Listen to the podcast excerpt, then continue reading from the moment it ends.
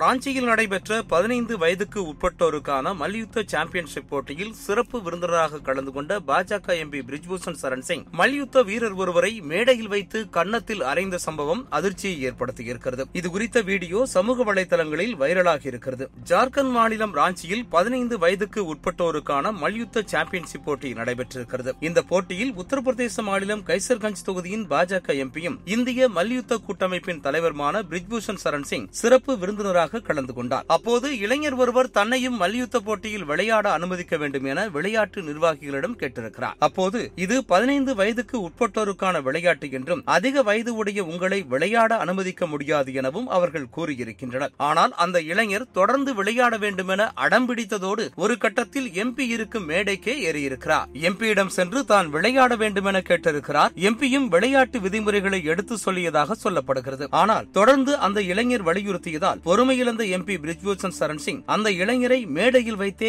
கன்னத்தில் அறைந்திருக்கிறார் இதனையடுத்து அங்கிருந்த நிர்வாகிகள் அந்த இளைஞரை அங்கிருந்து அப்புறப்படுத்தினர் இந்த சம்பவங்கள் அனைத்தும் அங்கிருந்த கேமராவில் பதிவாகியிருக்கின்றன மேலும் இந்த வீடியோ தற்போது சமூக வலைதளங்களிலும் வைரலாகி வருகிறது இது குறித்த வீடியோவை தமிழக காங்கிரஸ் கமிட்டி தன்னுடைய ட்விட்டர் பக்கத்தில் பகிர்ந்து மோடிஜி நட்டாஜி மன்னிப்பு கேளுங்கள் என தெரிவித்திருக்கிறது